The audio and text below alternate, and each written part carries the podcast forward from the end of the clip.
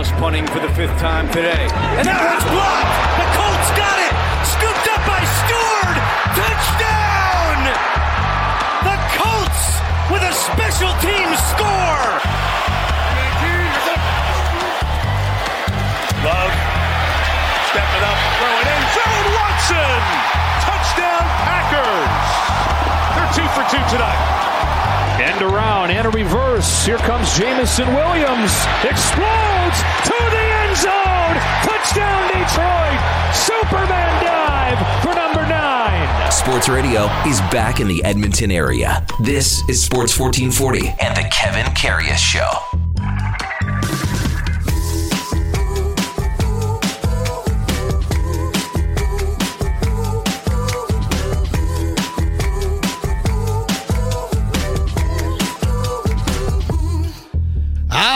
Here we go. Soul 65 for December the 5th. And what a glorious morning looking at a high of plus nine. How can that be on December the 5th? Outstanding outside and uh, plus nine. Well, it's kind of reminiscent of the time I used to work at Sam the Record Man. It's not a record, but it's above average. Five days off. Boy, that's a long time between games for the Oilers, but they'll get back in action tomorrow when Carolina visits. Uh, Rogers Place in Carolina was in Winnipeg yesterday. It was actually our St. Albert Dodge game of the day. Winnipeg beat uh, Carolina 2 1 last night. And if you caught a glimpse of the game, it was kind of neat to see former Edmonton Oil Kings Laurent Brossoit. He was sporting the old school pads. They had the uh, powder blue unis. Jets looked pretty sharp out there. Brossoit's pads, just the way I don't know the ink dye and everything on the creases and the way it looked, it really looked old school. But man, Brossoit was solid last night. Forty-two saves for the former Oil King. Winnipeg wins it by a score of two to one. Lots of things that happened last night on the football field. Uh, if you caught the Monday night football game, which was a a pretty good game, and the Duke of Delburn, he sent a social media post out just berating the game, berating what was going on. And then what happened, Duke? Well, the first couple drives did not inspire a ton of confidence. And uh, Yeah. with the Thursday night game that's coming up between the Steelers and the Patriots, I thought if there's going to be some bad football played, I better save myself for when I'm uh, out at the brew house uh, this Thursday. But I stuck with it. You know, that's what perseverance gets you. oh, yeah. I'm Uh, sure it was tough, yeah. You, you stick it out because I, I was tempted. I was like, I just turn this off and flip over to watching a bunch of the hockey games instead. Um, but I stuck it out, and Mm-hmm. Man, Jake Browning, what a performance for the uh, the young man, former Washington Husky. Um, 30 very tough news for the the Jags with the Yeah. Trevor Lawrence injury. But yeah, it ended up being a really good game. Um, bad news in terms of the final result uh, for for Jacksonville Mm-hmm. fans. But uh, hey, it keeps one more team in the mix for at least a week long, week longer. Uh, in the case of the Bengals, so I was very pleasantly surprised by the uh, overall res- or overall quality of the game. I guess I should So, say. first of all, Jake Browning was 32 of 37 for 354 yards. Had a magnificent game. It looked as if, as if his heart rate didn't give get above 80 all game long. He was just so mellow. He just was really just even keel. But then Trevor Lawrence went down, and I, to be honest with you, I think everyone thought he's done for the year. They're saying it's a sprained ankle. We'll see exactly what happens on the injury front in that regard. But man, it looked bad. And then I was wondering, you know, when he went down for the second time, he kind of walks off, and then they're walking him down the tunnel. I'm like, you know, get the guy a card or something. Anyway, we'll see what happens with uh, Trevor Lawrence, but that means a Canadian, uh, Nathan Rourke, would probably dress, I guess, next week for Jacksonville. CJ Beathard came on, and Beathard played okay, actually. Uh, gave a, a chance to the Jags to win, but uh, in the end, uh, Cincy wins it in overtime by a field goal, some dumb play calling by Cincy again in that one, you know, that uh, lateral and Tyler Boyd and everything. Uh, a bit of a gong show there. Text line open 1 833 401 1440. 1 833 401 1440. Give us a shout. Give us a call if you want tonight, kind of, uh, you know, one of those emotional tug at your heartstrings night in Vancouver. It'll be the New Jersey Devils will take on the Vancouver Canucks. The three brothers, the three Quinn brothers, will play against each other. So Jake and Luke for the New Jersey Devils, Quinn for the Vancouver Canucks, and of course, Quinn is a very solid Norris Trophy candidate, uh, tied for defenseman scoring, I believe, with Cale Makar. The two guys are just playing lights out for the two of them. But this will be the ninth family in NHL history where at least three brothers played. So, texters, give us a shout. Do you know some of the other ones? Well, we'll give you a couple hints, but you know, three brothers playing against each other. The Staals were the last one to do it. And it wasn't even that long ago. Uh, Jordan, Marc, and Eric. So the three of them played against each other. So in past, what other families, what other brothers played, had at least three brothers? You got to have the Stastnys. I mean, they were on the same line, so that's pretty simple. Who else? I mean, look at the Howes, not brothers, but father sons. Gordie played with his sons, Mark and Marty. Quite amazing.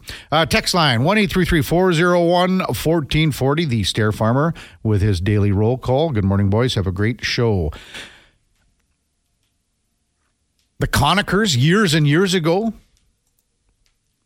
very, you know, I mean, that's, I mean, they were the athletes of the Canadian athletes of the year, the Conachers. Some of them, uh, they, that was, you know, the Sutter brothers, yes, of course, the Hunters.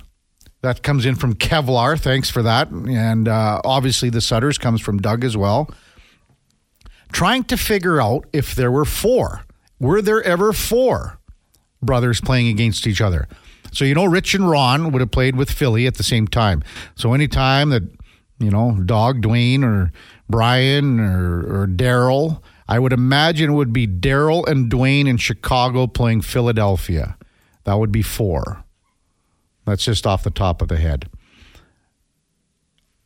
The cool thing about what I was I was looking through a couple things just really this morning. Sorry, it's Jack Hughes. Yeah, thanks to Elevator Darren. Jack Hughes. Uh, my fault. Sorry about that. Jack Hughes, for your information from Elevator Darren. Uh, love the show. Cheers. Hopefully, Luke can play tonight. Thought he got hurt last night. Going to be interesting to see, but I assume that they would probably try to get him in. So, Jack, Luke, and then Quinn for Vancouver. Appreciate the uh, correction. Thanks, Elevator Darren. But did you know on this day in NHL history, back in 1968, and what are the chances? You get the, the Hughes brothers playing together tonight. Then you go back to 1968. On this day in NHL history, Phil Esposito scored two goals and his brother Tony Esposito. Now you're thinking it was Boston, Chicago, but Tony Esposito actually started his NHL career in Montreal. That's where it happened. Tonight, 1968, Phil Esposito, two goals on Tony Esposito. Pretty cool. Doug Jones comes in on the text line. The Plager brothers in St. Louis. Barclay, Bob, Kevlar, the Stastny brothers. So the three of them. Hmm. Man, there has to be there has to be a game where the Sutter brothers, Duane and Darryl, were playing in Chicago for a game or two or a while. I'm gonna have to check that. We got we got we got a little research to do this morning. Um, busy show coming up. Really looking forward to having on Dave Maloney, New York Rangers analyst, uh, coming up at 720.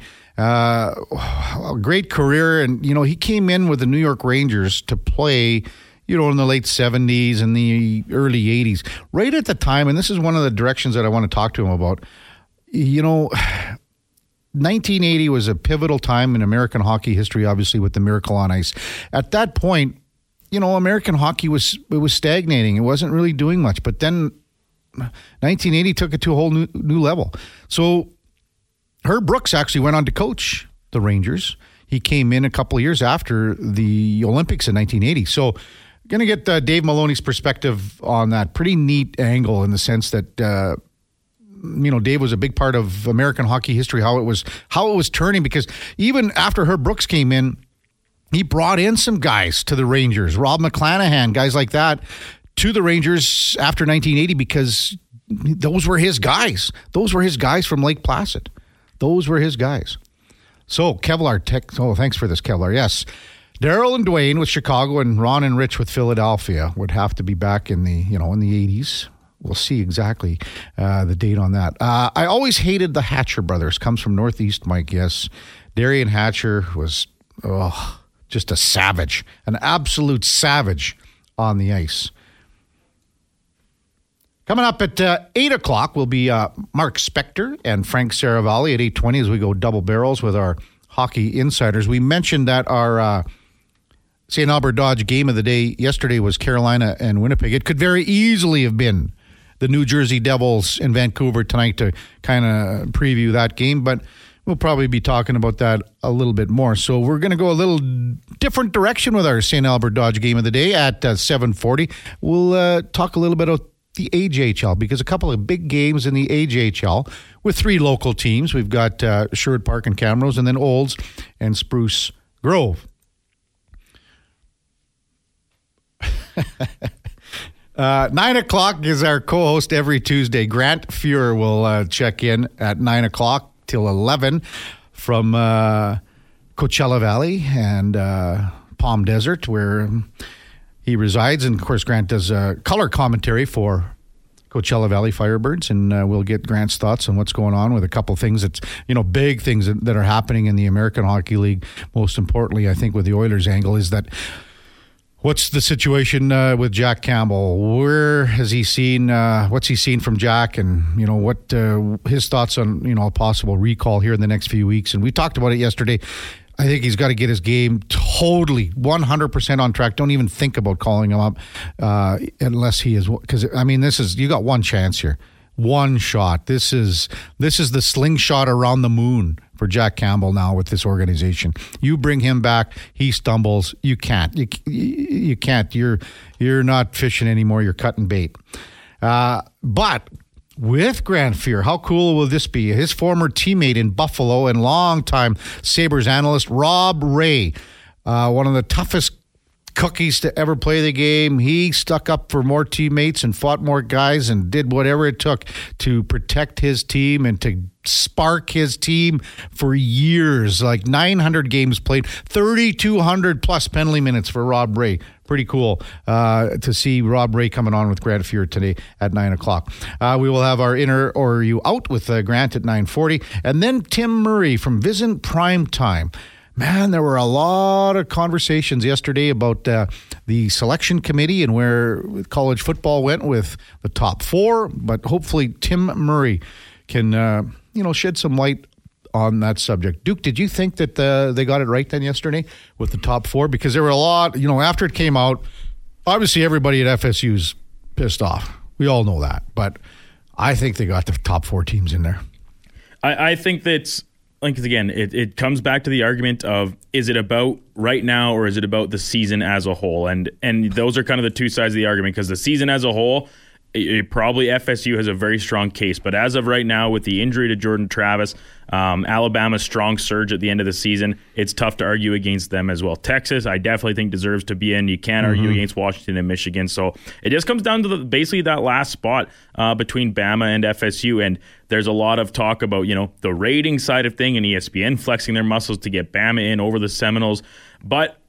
I, I think they got it right. I know uh, Declan Kruger here in house, our uh, our in-house college football he expert. says no, or is he, he, he is uh, he's on FSU side here. He thinks they should be in. So I'll be curious to see what Tim has to say because yeah, here we are even a couple days later, and it's still basically the one buzz uh, going around now. Basically, only really rivaled by the Trevor Lawrence uh, injury news after last night's game. So hmm. it's uh, it's still a hot button topic, and I'll be um, very interested to hear from a, a real, um, you know, down in the states expert on the topic uh, out of Vegas there. So, hmm. he, uh, looking forward to hearing from Tim. That will be some interesting conversation. I, I, I think that I'm still taking Alabama now to win the national championship. So uh, we'll see. I mean, that's going to be tough, a tough road. I mean, they're going to have to go through some. Well, any, any one of these four teams can win, but I'm pick, picking Alabama to win it. When we come back, we will uh, hook up with New York Rangers analyst Dave Maloney. That's coming up on the Kevin Karius Show on Sports 1440. Stay with us. All right, welcome back to the big program. Time now for the Puck Report brought to you by Fountain Tire. Right now, during the Road Ready sales event, you can save up to $225 on select tires and a bonus of $50 off any service until December the 16th. Book your appointment at fountaintire.com. Some restrictions do apply as we welcome in Dave Maloney to the big program, the Rangers analyst. Uh, good morning, Dave. Welcome to Sports 1440. Yeah, good morning. How are you doing this morning? Doing great, doing great. Thanks for uh, hopping on this morning. And boy, oh boy, the Rangers have sure been very, very impressive to start uh, the year. What has been the keys to their success in the early going? Wow, yeah, they have been. Um, they have had a, a, great start, and a lot of us wish this was this was actually June. but, uh, yeah. There's a lot of hockey left to be played, but uh, I don't think one should be apologizing for the record that they have, and I think it it actually you know it's difficult to kind of say when this all started. Um, maybe you have to go back to the hiring of uh, Peter Laviolette uh, when he was introduced to the local media. Uh, suggested that um, the game that the any team, a championship team, needed to play uh, started right at the moment that he was introduced, and and you can't expect a flash and dash game mm-hmm. uh, that may work during the regular season with good goaltending to stand up come playoff time when the ice gets smaller. So you fast forward to the opening night in Buffalo, and uh, most of us who were there uh, thought, "Oh my goodness, uh, the game was perfect." and couldn't it be in in May or June? Uh, but you know, as it's rolled along here, they, they they've been remarkably consistent and remarkably resilient. Uh, and when you look at their roster, they do have a lot of good pieces in place. And, and going back to Peter Laviolette's message, I think was sent out to the top guys mm-hmm. that there's a certain way you have to play. Uh, Laviolette ended up behind the bench as a result of the exit meetings last spring when the Rangers were unceremoniously dumped after being up two games against the Devils. And uh, the theme coming out of those meetings, and you want to empower the players a lot, but the players do have more empowerment now. Yeah. And the message from the players seemed to be they needed a more of an X and O's presence behind the bench. And no offense to Gerard Gallant's um, method to his madness, it was just a different look. And lo and behold, Peter shows up, and and that message was, I, th- I think that the game had to change. You have to have more of a north-south game, and I, I, I think it's probably best epitomized by Artemi Panarin. Mm-hmm. Now, Panarin has been a tremendous player for this club, but to his own admittance, has not been happy with how he's performed postseason when the ice gets smaller. And now you see, you know, just as an example, he scored three the other night against San Jose, and two of them are right in front of the crease, right on top of the crease, an area that ice that he never really rarely visited. Uh, so all in all, there's just a number of factors that have uh, contributed, but I think it started right from the top with you know your top players in a position to play the game the right way, and you know, 18 4 and 1 later, this is where the Rangers stand. Yeah, 18 4 and 1 in Ottawa tonight as our guest mm-hmm. on 1440 is Dave Maloney. And I don't know, Dave, if there's a better offseason free agent signing than Jonathan Quick. He has just been phenomenal for the Blue Shirts this year, and you've got to be just uh, going. This guy's just turning back the clock every night. yeah, he he certainly has, and you know it's funny. Uh, watching him in training camp. He did not have a very good camp, and it's coming off a couple of seasons where you know it ends for everybody. And the thought was that Jonathan may be closer to the end than not, but the guy is uber competitive and has won a couple of cups, and then it was interesting to watch because there were a number of uh, older free agent signings, and Nick Bonino and uh, Tyler Pitlick, uh, Blake Wheeler. Mm-hmm. You know, the fellows that are a little bit uh, longer of tooth. Um, excuse me, but once the puck dropped in the regular season, these guys all just kind of took it into that. Okay, now this is the NHL. It's time to play, and Quick has been that guy too. So um, the Rangers have been fortunate uh, going back to 2017 when uh, there was a letter sent out they were going to go a different direction. And what they've had through then, through thick and thin, is goaltending. So we went from Lundqvist to Shesterkin, and now you throw Quick in the mix. And you know there are teams, and you not to pass aspersion on uh, on the Oilers, but there are teams that are dying for goaltending. and um, the Rangers have been very, very fortunate for a long time going back to when Hank showed up in 2005, uh, that position has been pretty solid. Yeah, you don't have to tell us that around here, Dave, about goaltending because we're it's, right. right. it's uh, hopefully turned the corner. Those two Skinners played quite well in the last uh, four games, and and really, if they can get a little bit of support, uh, they might be okay in that department. Uh, Dave Maloney, right. our guest on Sports fourteen forty. Uh, is there anyone else, Dave? I'm just trying to think about you know on the roster, and you did mention Artemi Panarin. Uh, who else has kind of you know pulled this team into the fight and kind of uh, been responsible for this uh, 18-4 and one start? Well, there's a number of guys, right? You you need and that and that has this. It's, uh, probably Vincent Trocheck. Hmm. Uh, he's having a terrific year. Um, in all aspects, he leads the league in face-off percentage. The Rangers are very, very experienced down the middle. So their face-off numbers have been good. Um, and Trocheck has been Trocheck has been great. He started out in the third rotation, um, and then Filip Chytil uh, got hurt, and so he's uh, you know he's now playing with Panarin and Lafreniere. Lafreniere has has come to be the guy that I think a lot of people expected him to be, uh, number one overall pick, uh, and he can't help but get better playing with Panarin. Uh, they have a wonderful chemistry going. Uh, Chris Kreider has uh, as remains to you know a key factor on the power play. And the blue line, uh, Jacob Trouba brings. Uh, you know, there was a bit of a question about the Rangers' snarl, and I think Trocheck and the Cooley and and Trouba are willing to kind of get play physically uh, when the physicality is needed. Throw Ryan Lindgren in. So, mm-hmm. really, it, it has been a collective effort. It, it really has been. The catalysts, uh, as I mentioned uh, previously, have been such, but. Uh, the thing is, too, we're talking to David Quinn before the San Jose game the other night, and it mentioned um, how the Rangers do seem to have a roster that everybody's really kind of content and set on where they are in the rotation. And he was saying, you know, the San Jose roster, a lot of young people, a lot of people that haven't been around the league, and there's there hasn't been that kind of pecking order established mm-hmm. where everybody understands their role. And I think that's really a, a big part of this this thing too. So, you know, like when you lose, there are all kinds of things you can point your fingers at, but then when you win, there's all kinds of things that you can grasp being part of the success. And and the Rangers have had a number of people accepting the roles, being good at the roles, and that's where they stand. Dave Maloney with us on Sports 1440. Dave, where the where do the Rangers stand on the injury front with uh, guys like uh, Chytil and Kakko? Well, those are two. Chytil for sure is a particular concern. Um, he's had a history of of um, issues. Whether he's officially concussed, they have um, upper body being the, the issue.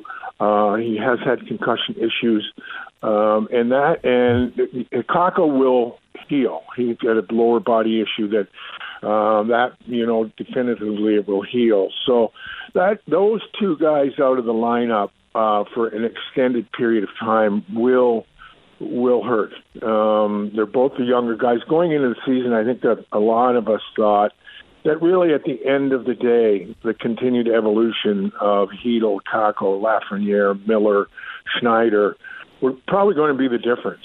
Hmm. And you know, Miller, Schneider, uh, Miller and Schneider have been tremendous, as has Lafreniere. So that's something that you know quietly gets kind of put aside. But I think over term, um, that might be a bit of an issue for the Rangers if indeed um, Filip Chytil can't come back. And I'm not suggesting that that's at all a factor. Uh, it's just uh, suggesting the longer he is absent, um, his talent will be missed. Dave Maloney with us on Sports 1440. Dave, I wanted to talk about your career a little bit because you've been with this Rangers organization since the mid 70s. And, right. you know, I, I kind of wanted to draw the parallel to 1980 and the Miracle on Ice, and when kind of things mm-hmm. changed, uh, I guess, on the American hockey landscape. What do you remember? Just you know, being being in New York in 1980, and just down the road in Lake Placid, you saw what was going on. Uh, can you kind of take us back to where you could see maybe you know hockey in the United States turning the corner a little bit? Oh, there's no question. I, I think there are moments along the way uh, where the American presence took, um, you know, took a height, and where you can see, you can see the impact of of success in various American cities uh, or the country, starting with 1980, where you know that next generation of kid uh, thought, wow, hockey is, uh, you know, hockey might be something. It was always pretty provincial, right? It was in areas of the country that, um, you know, uh, New England, Minnesota, primarily, um, where uh, they were producing players. I mean, I, I remember playing. The game started to get better. The Players Association started to get a little more aware when the American kids started being involved in the league. And you know, a story like um, uh, certainly I remember exactly where I was when um, mm-hmm. the we were in uh, actually playing in Minnesota. So the U.S. beat um, the Soviets on the Friday. We were in Minnesota on Saturday playing the North Stars, and we got in Friday afternoon. And of course, the USA team had trained out of Minneapolis, St. Paul. And oh my goodness, it was like uh, New Year's Eve uh, by a factor of a hundred the celebration. So then in 1996, that with um, it was Leetch and Richter and Tkachuk and uh, endless number of great American players beat Canada in the Canada Cup. Uh, I think that was another uh, another impactful moment. Um, and then you get teams, uh, franchises like Anaheim winning the Cup in 2007. They had two uh, I believe the number's right. They had two to three high school programs in Northern California at the time, and now there are like 30. So uh, you take that to St. Louis, you take that to Tampa, where franchise uh, Carolina, where franchises won the cup, mm-hmm. and that just fostered the next generation of kids who wanted to play. So, and it, you know what? It's a little different pecking order. I think the programs, um, America versus Canada. Uh, you know, Canada across the board. I, I still think it's you know a pretty passionate sport. Uh, the passion is being spread out in a lot of different areas in America, and yet in a lot of areas in America, it's not the number one sport. So, that being said, though, it uh, they have certainly certainly closed the gap uh, from the times where an American player was an oddity in the league, and the league's better off for it. It's some good stuff. 732 in Edmonton. Uh, Kevin Karius show on Sports 1440. Dave Maloney, the New York Rangers analyst, is our guest. Uh, when you, in the early 80s, uh, you, mm-hmm. I mean, Herb Brooks came into the Rangers as head right. coach in 82. So what was that like? Because, you know, everyone knows how big of a profile he had with the team in 80, and then he comes to right. the, you know, the biggest sports market going. So what was that like for you? Uh, that was, I had my best three years um, as a pro playing for Herb. Um, I often tell the story. Uh, he uh, asked to meet with my brother Don and I uh, before his first camp. Our first camp was in Europe, actually. And uh, I remember meeting with him and walking out of that meeting in, in mid-August, thinking, "Gosh, I'm going into Game Seven here." I was so fired up with uh, how he wanted to play, and and you know, his game was a puck possession game.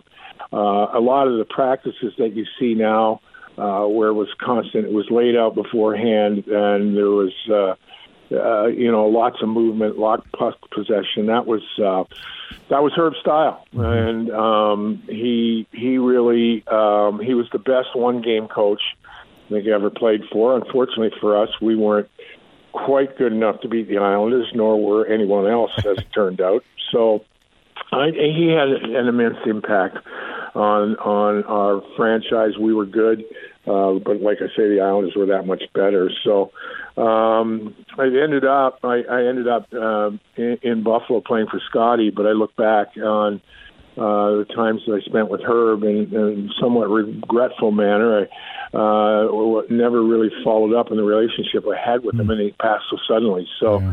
Uh, he had an impact on our on the Ranger franchise, no question and he certainly had an impact on uh, my career just from the thought that he he wanted you to be the best player you could be and he actually demanded that and you know when you're 25 26 27 sometimes the message uh, is not heard quite as loudly as when you look back and think over the course of your career just how important he was. Was he a different coach, Dave, from what you had heard how he handled the collegiate players and then came to the Rangers? I, I'm not sure. You know, the story now of her with that 80 group mm-hmm. w- with the movie uh, A Miracle on Ice and, and different things. I'm not sure how aware we were of, or I was, or perhaps, you know, we were pretty veteran at that time, more of a veteran uh, largely uh, you know Canadian group, mm-hmm. North American group, Canadian group. Uh, so I, I'm not in, in full disclosure. I'm not quite aware of yeah. what his reputation was, but I do know that our first training camp in Europe, um, he, you know, the premium on conditioning and the practices mm-hmm. were hard. Um, we used to have um, uh, these kind of blowouts every uh, aerobic blowouts every two weeks or something like that. They were hard.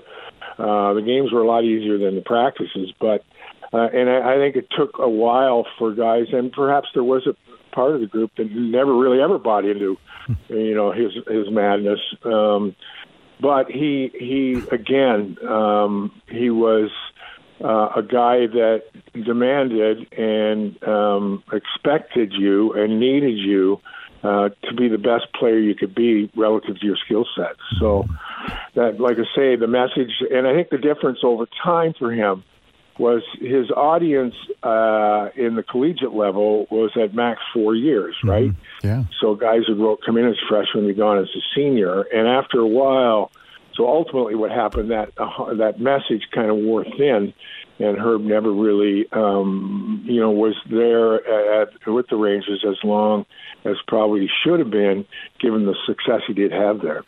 Dave Maloney with us on Sports 1440. Uh, just a couple quick ones for you, Dave. And you did mention Don, and it's interesting that you did mention Don because we were talking about uh, the brothers Hughes playing against each other in Vancouver tonight. You got Jack, Luke, and Quinn, and we talked about all the brothers uh, over the years, and uh, Brent and Duane played against Rich and Ron. I think that's the the highest count is four Rangers and and uh, sorry Islanders and uh, and uh, Philly back in the day with the Twins, Rich right. and Ron. So, I mean, what was it like? I guess to to have that time that you you played together with your brother. Yeah, it was great. I, I mean, I'm I was two years older. I'm just still am two years older Don, and we uh, um, we were separated by four years hockey wise. Uh, I, I played my first year junior uh, in Kitchener when I was 16. Uh, Don came along a little bit later, so I never really. My, my brother Bob, there's I, actually I'm the oldest of seven. There are four boys and three girls. Okay. Uh, three boys to start the hit parade. So I was the oldest of Bob and Don, and we played together as squirts in 1967. Uh, and that was the last time and the only time the three of us all played together. Hmm. Uh, it was funny. My father was like the uh, road road manager, manager. My mother was like the mother's mother, and uh, so uh, it was. Uh, so then to be reunited with uh, Don, um, it, it, and that stage of my life, I'd left I left home when I was 14 to play in Toronto. Came back for a couple of years as junior in Kitchener, and then was drafted young. So um, we really never grew up together beyond uh, really formative years. Mm-hmm. So um, you know, so it was it was great. It, it was. Uh, I remember he was he was taken in the second round. It was the year that um, Fred the Rangers hired Fred Shero, and they had to sacrifice two first round picks Oh, okay. Uh, for the signing of Fred Shero. Oh. And um, so Don eventually arrived on the scene. Um, you know, he um, ended up, that was the year we went to the finals. He ended up with a national 7 Up um, campaign, advertising mm, campaign. Yeah. And, um, I think him and Gretz probably almost at the same time, wasn't it? yeah, it was. Uh, it was great. It was. Um, you know, my family. Uh, there were obviously say seven of us. We a lot of times went our independent ways. So I was, you know, really fortunate to be able to be able to spend five or six years with Don. It was great. We're still really quite close, as I am to all my brothers. You know, and I mean, people kind of forget he had five consecutive twenty goal seasons for the Rangers. He was a yeah. sniper back in the day. It, well, I'll tell you a quick story too. So I was uh, actually it was 2018, I was back uh, home around Memorial, uh, actually Labor Day weekend, and in the Kitchener Auditorium, if you go around the corridor, they have each generation of Kitchener Ranger uh, teams. So my teams were the 73, 74 in that era, mm-hmm. and Don was the late, later 70s. He was drafted in 78, right? So by the time I got around to uh, Don's group, I was looking at his his career as a ranger, and I'm like, wow, wow. I, I had to call him and say, you know what? I didn't realize you were such a good player. no. And he really was. He yeah. was smart. He was persistent. Um, he, he the thing was he could make a play. He could find the puck off the boards and make a play. And uh, no, he was a really and off the final uh anecdote is uh, so he was the third uh, in line of skates, right? Mm-hmm. I would get the new skates. My brother Bob would get them next, and then Don. So he probably never had a pair of skates that actually fit him until he was in junior. So, uh, you know, great, con- great conversation around the Christmas uh, table if you ever get together, isn't it? Yeah, it's really, uh, really good stuff. We're very. Uh, very fortunate uh, to have had um, you know a couple of guys from Lindsay, Ontario, and and you know I've got a brother who's a doctor, I've got a brother who's a businessman, and you know everybody, a couple of nurses and a couple of teachers, and so you know from a group of seven from Lindsay, Ontario, life has been good. oh, uh, can't thank you enough for taking the time this morning, uh, Dave. Really appreciate it, and have a good call tonight. Uh, Rangers in, in Ottawa this evening. Thanks for doing this. Well, no, thank you for calling and uh, Merry Christmas, Happy Holidays, and all those good things. Yeah, best of the season to you and yours as well. Thank you very much, Dave. Bye bye. That's uh, New York Rangers analyst Dave Maloney and our puck report brought to you by Fountain Tire. Head to fountaintire.com to check out their winter tire lineup and brand offerings. Uh, some good, uh, man, some good stories with his his brother there, and uh, you know, even going back to the Herb Brooks days in the early '80s, because again, it was a it was a critical time for United States hockey. There's no question about that. When we come back, it's time for the St. Albert Dodge Game of the Day. That's coming up right after the break. Stay with us. All right, welcome back uh, to the big program. Great conversation with Dave Maloney of the Rangers, uh, and that is, of course, our 7:40 break, which means it's the Duke and Bryan Adams. How about a little rock steady with Bonnie Raitt? Will we ever get that one, Duke? You know that one? I'm not sure that one's in here. Oh, really? I it's the only one I can think of with uh, you know another duet that we've haven't talked about. We've never heard "Rock Steady" with Bonnie Raitt. No, there's because uh, there's a lot of his Christmas music in here, so that takes up a fair chunk of the uh, pages of the library. But I uh, maybe have to dig a little bit deeper to uh, to find the, uh, the good old Bonnie Raitt duet. have Have we heard "Kids Want to Rock"? Oh yeah, that one's always in the mix. Yeah, yeah, okay. that's one of my favorites as well. Yeah, exactly. Well, they're all my favorites, right? We, that's well established at this point. So. oh man. We got to get uh, the Duke off of Bryan Adams for maybe one day, just to see if he can. If there's a withdrawal factor, maybe. Oh, there will be. Is there? Would there be? If if you don't give me my fix here at 7:40 in the morning, then all afternoon we're out here at the Connor Halley and I doing our post show work. I'm just like blasting it out of the speakers of my laptop, and then nobody gets anything done. Oh man, uh, excited to uh, introduce a, a, new sponsor on the Kevin Karius Show, and it's uh, St. Albert Dodge. And again, we're going to be doing this thing called Game of the Day, and right now, because of where we're at, I mean, the game of the day is probably going to be focusing primarily on hockey because university sports are taking some time off for the Christmas break, and then you've got you know every other you know other angles where it is still probably just hockey over the up until Christmas and into the New Year. So that's just the way it's going to be. But we're going to branch off into every sport, every level, pro, amateur, college, university, high school, whatever it is and give your give our listeners a little bit of a, a say, a little bit of a you know, send us a, a text in. What do you, do you, want us to cover this game for a game of the week? One eight three three four zero one fourteen forty, or shoot me off an email at uh, Kevin at uh, sports fourteen uh, sports fourteen forty dot ca. So um, if uh, you got that, I talked to a, uh, one of the guys coming up uh, Thursday is the CSSHL showcase. So we're going to be focusing on one of the games coming up there because that's all the teams teams are coming into Edmonton for a showcase event, not all of them, but I think a good portion of them, for a showcase event on the weekend. And we're going to profile one of those uh, coming up uh, either tomorrow or Thursday. We'll see how she goes. So we actually talked about possibly having the. Uh, St. Albert Dodge game of the day with the Devils in Vancouver, but we're going to go with the Alberta Junior Hockey League and we're going to actually modify it a little bit today and do games of the day because there's a couple of big games in the AJHL uh, tonight. Uh, one of them is in Camrose, and we got so many listeners uh, down in Camrose, but it's the uh, Sherwood Park Crusaders in Camrose to take on the Kodiaks. And the Crusaders off to a, a fantastic start in the AJHL. Maybe faltered a tiny bit in the last little bit, but still solid, solid positioning right now in the standings. Uh, Sherwood Park with a record of 23 7 and 1. Camrose has been fighting it. That's just the way it is. Uh, nothing you can do about it, but uh, maybe they're trying to build for the future, trying to build a little bit uh, down the road. Camrose 917 and 4. The the Crusaders are led by uh, Dominic Payne. He's got eight goals, 30 assists for 38 points. And then uh, in goal is Eric Roost with a 2.73 uh, goals against average. Only Brooks with a better record than the Sherwood Park Crusaders. Uh, Brooks with 56 points in the AJHL Canalta standings. Sherwood Park with 47, tied with Blackfalds. Those are the top three teams uh, going in the Alberta Junior Hockey League interesting uh, that five players off the Sherwood Park Crusaders have been selected to Team Canada West. Ryan Zaremba, Dominic Payne, Eric Roost, Brock Such, and Diego Johnson. Now, these five players will play for the World Junior A Challenge. It's a uh, well, it starts in a couple of days, December 10th to the 17th. This tournament will be in Truro, Nova Scotia, uh, for the first time in six years. And that was the last time that a Canadian team won gold at the World Junior A Challenge with uh, Team Canada defeating the United States. So uh, those games will be uh, streamed. You can check them out.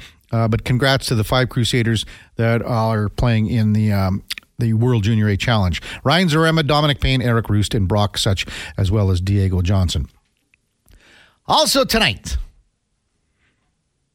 the Olds Grizzlies will be in, Sure, in Spruce Grove to take on the Saints. Uh, Olds comes in with a record of 6 19 and 2, 13 17 and three. And once again, this is a new thing that we're doing. It's called Game of the Day. This case, it's Games of the Day, uh, brought to you by St. Albert Dodge. You can join in on all the holiday cheer and everything else and help St. Albert Dodge fill their Ram 1500 with toys uh, for the Salvation Army. I was in the dealership. They've got a, a big truck, a big uh, Dodge 1500 right in, uh, right in the, as soon as you walk in the gate uh, walk in the door to your left. Throw a toy in there. Uh, I'm actually going to be down there today. I'm going to chuck a toy in there. So, uh, stop in, say hi at the north end of the St. Albert Trail. Beautiful, beautiful facility.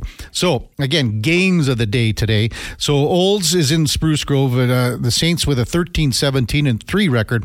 Evan Sundar leading the way for uh, the Saints with uh, six goals, 15 assists, and 21 points. But they've got a young goaltender, Ryan DeCock, with a 227 goals against average, who is playing lights out this year. Keep an eye on this guy, Ryan DeCock.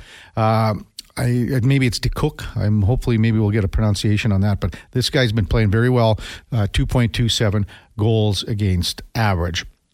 So, those are the games of the day. If you have a game of the day, please send it our way. We'll try to incorporate it somehow. But uh, looking forward to this uh, relationship with uh, St. Albert Dodge and uh, talk to Brad McCrory down there um, and Alan Wack. Uh, really nice to meet those guys. I'm going to be heading down to St. Albert Dodge uh, today to talk to Brad and Alan. And I believe Brad's son is going to be picking me up at noon, Wilson. So, looking forward to that and kind of you know, striking and bonding a good relationship with uh, St. Albert uh, Dodge. So uh, that would be our games of the day brought to you by St. Albert Dodge. Could have had the game of the day last night uh, as well. The uh, and we did touch on it, Carolina and Winnipeg. But how about Arizona and Washington, Duke? Arizona shuts out Washington six nothing, and with all your crazy things in, are you in or are you're out? Apparently, I was right because both St. Louis won in overtime over Vegas, two one in overtime, and Arizona won. So now there is even a more of a gap that you gave to me and Lorianne Munzer. Yes. Despite your uh, confusion around the question, yes, confusion. Um, you you did end up predicting it correctly because, like I said, it boiled down to saying that both Arizona and uh, Vegas would lose, or St. Louis would lose last night. Neither of which, and that Arizona team, they have uh, they've won five in a row, all five wins against the last five Stanley Cup champions, which is I, I don't know how if there is some sort of aggregator that could uh, figure that out. I, I, that has to have never been done before. Again, if it's not a record, it's above average. There you go. That that is that is very impressive. And the Yotes are rolling, man. Uh, between that, all that young offensive talent they've got up front, Connor Ingram, rock solid in net. They're um they're yeah. putting themselves in the mix here. It's uh, it's impressive. When we come back, top of the hour, Mark Spector from Rogers Sportsnet and on the mark for Booster Juice will be our guest, followed up by Frank Seravalli and the Daily Faceoff and our headliner of the day for Mr. Rooter. Before that, it's time for a Sports 1440 update brought to you by First Round. You can watch NFL football at First Round Monday, Thursdays, and Sundays, and you could win a trip to watch your favorite team next year. Here is the Duke.